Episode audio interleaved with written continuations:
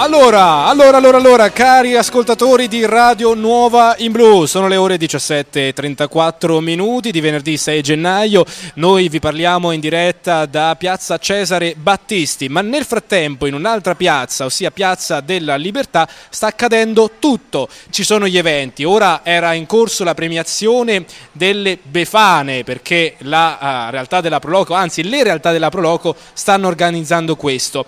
Ho avuto occasione di incontrare qualcuno nel periodo di mia assenza, di vacazio, che dice che dove è andato? È andato là, insomma, faccia, abbiamo fatto qualche intervista. Allora, se è possibile, vi farei ascoltare a volume pieno eh, tutto quello che ho realizzato, sia gli incontri che non potevamo fare da qui. Avrei portato i nostri ospiti in diretta, purtroppo non era possibile. E partiamo con la prima intervista, la prima intervista al sindaco di eh, Macerata, Sandro Parcaroli. Ascoltiamo quello che ci ha detto qualche minuto fa.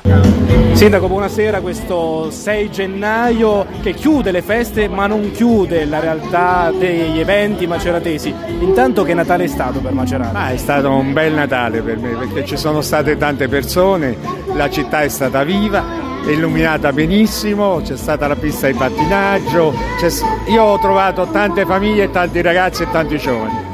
Che bella cosa. E poi il messaggio invece per l'anno 2023 che viene, anche come amministrazione comunale, ah, un anno di impegno. Il messaggio che può dare l'amministrazione è che sia un, un anno, innanzitutto ci vuole la salute. Siamo d'accordo. Poi il lavoro, e tanta tanta tranquillità e serenità dentro ogni nostra famiglia. La serenità. Grazie Sindaco.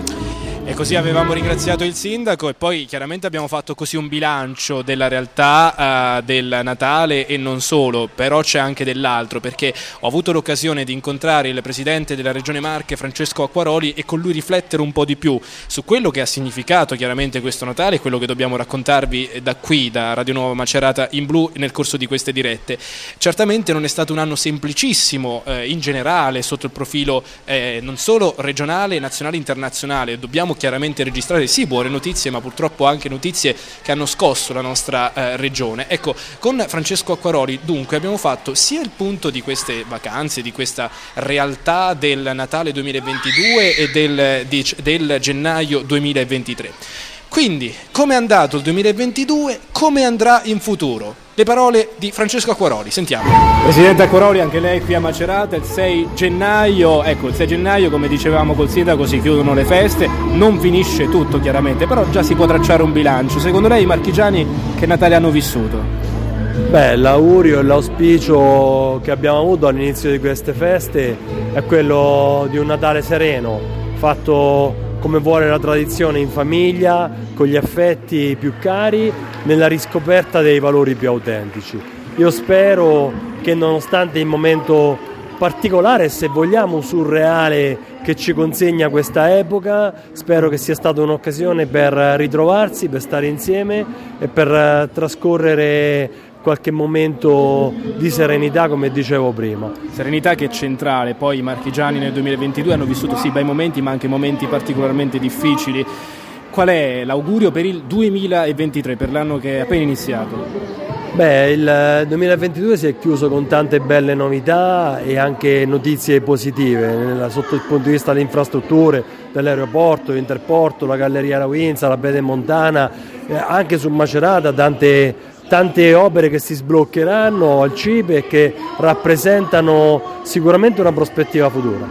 La, la, l'augurio per il 2023 è quello eh, insieme al governo centrale di dare le risposte importanti sulla sanità, mettendo mano a quelle riforme che oggi non ci consentono uh, di arrivare ad assumere quel personale che ci aiuterebbe soprattutto ad abbattere le liste d'attesa e a migliorare e potenziare il sistema di emergenza-urgenza eh, sono leggi che ormai eh, ci troviamo da tanti anni ma che oggi sono diventate un limite. E poi mettere mano sicuramente in questo periodo anche al potenziamento ulteriore delle infrastrutture, il rilancio dell'economia, le sfide sul turismo, l'occupazione, il rilancio dei centri storici, la ricostruzione, le sfide continuano ad essere tante Io sono fiducioso per come abbiamo chiuso il 2022, lasciandoci in questo anno, speriamo, per sempre alle spalle gli effetti peggiori della pandemia e aprendoci finalmente alle sfide di costruire la regione